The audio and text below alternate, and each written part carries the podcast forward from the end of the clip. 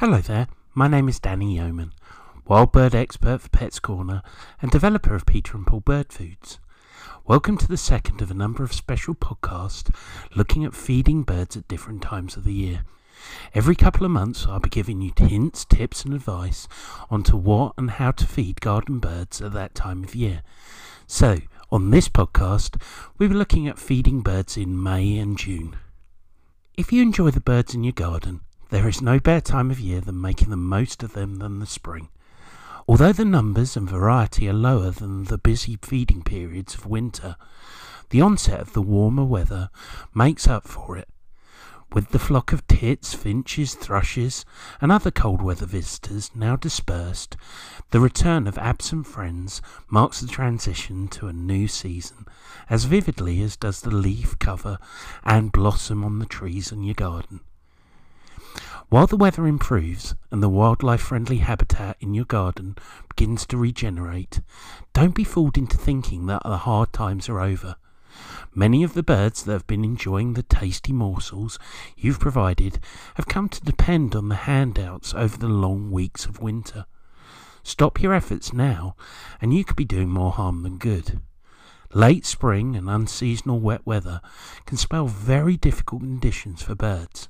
And at a time of year when young beaks have to be fed, a steady supply of food is critical. You can do little wrong if you just keep supplying the same food at the same rate in your garden. You will surely get takers, whatever the time of year. But the canny bird feeder now knows that not only are the species in the garden now slightly different, so is their diet. Many species, including those that have more seed based diets, take advantage of the greater number of insects in the spring and summer. This source of protein may be critical in the success of some species in raising their broods as spring progresses. Give them a better start in life and make sure you put out some insect based treats for your birds, such as dried or live mealworm, insect based suet pellets, or specialist mixes like Peter and Paul mealworm mix.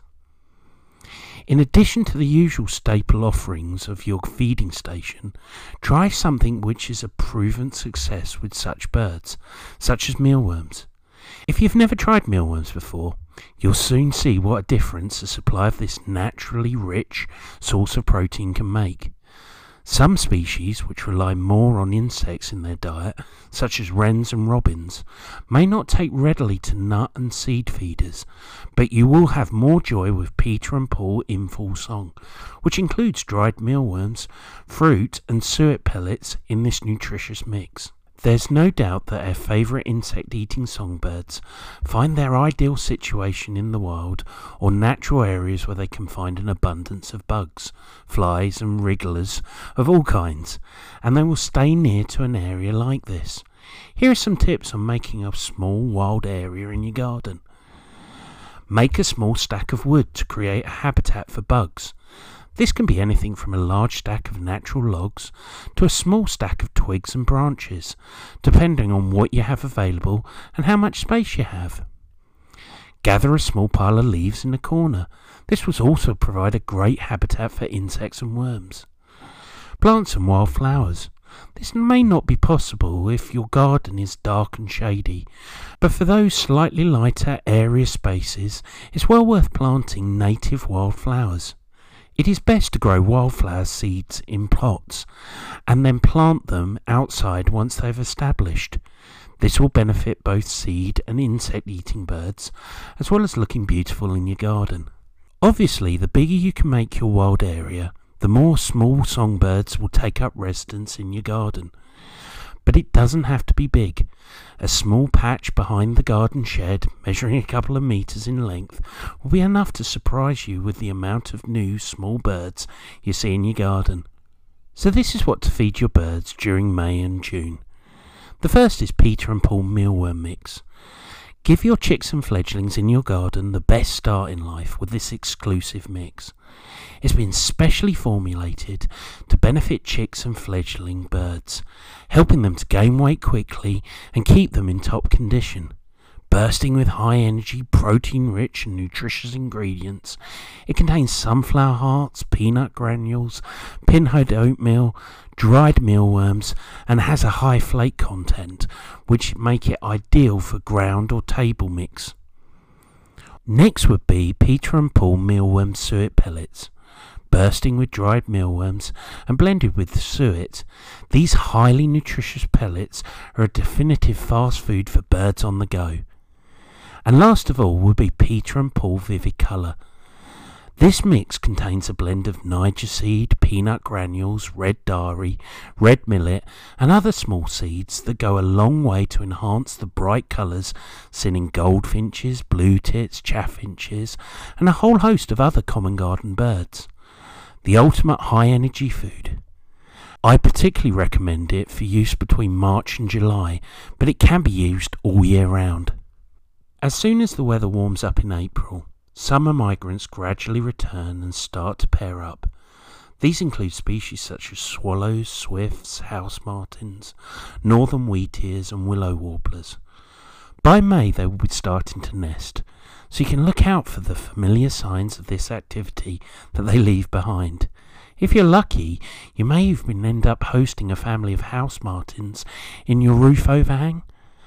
The warmer, dry weather is good news for insects and insect eating birds, and it seems likely, assuming the weather is fair and early summer is not dampened down by unseasonal showers, some species may attempt early second brood, and perhaps go on to raise a third. The other side of the coin for successful breeding is that there are more mouths to feed. This applies to all species, resident and migrant alike. So whether your garden is home to a robin or song thrush or blackcap or spotted flycatcher, a good supply of food in your garden is always essential. Bear in mind that prolonged warm temperature also means that lawns and flower beds dry out quickly, making it harder for thrushes and dunnocks to look for worms and insects. You can help avoid problems like this by feeding food such as Peter and Paul in full song. They'll give these birds everything they need nutritionally. And remember that you should always have fresh water available in a bird bath or pond for drinking and bathing always a big hit with birds in warm weather. Whether you live in the town or country, you can help look after garden birds by providing a wildlife friendly garden that includes water and having the very, very best food available for them. Foods like Peter and Paul.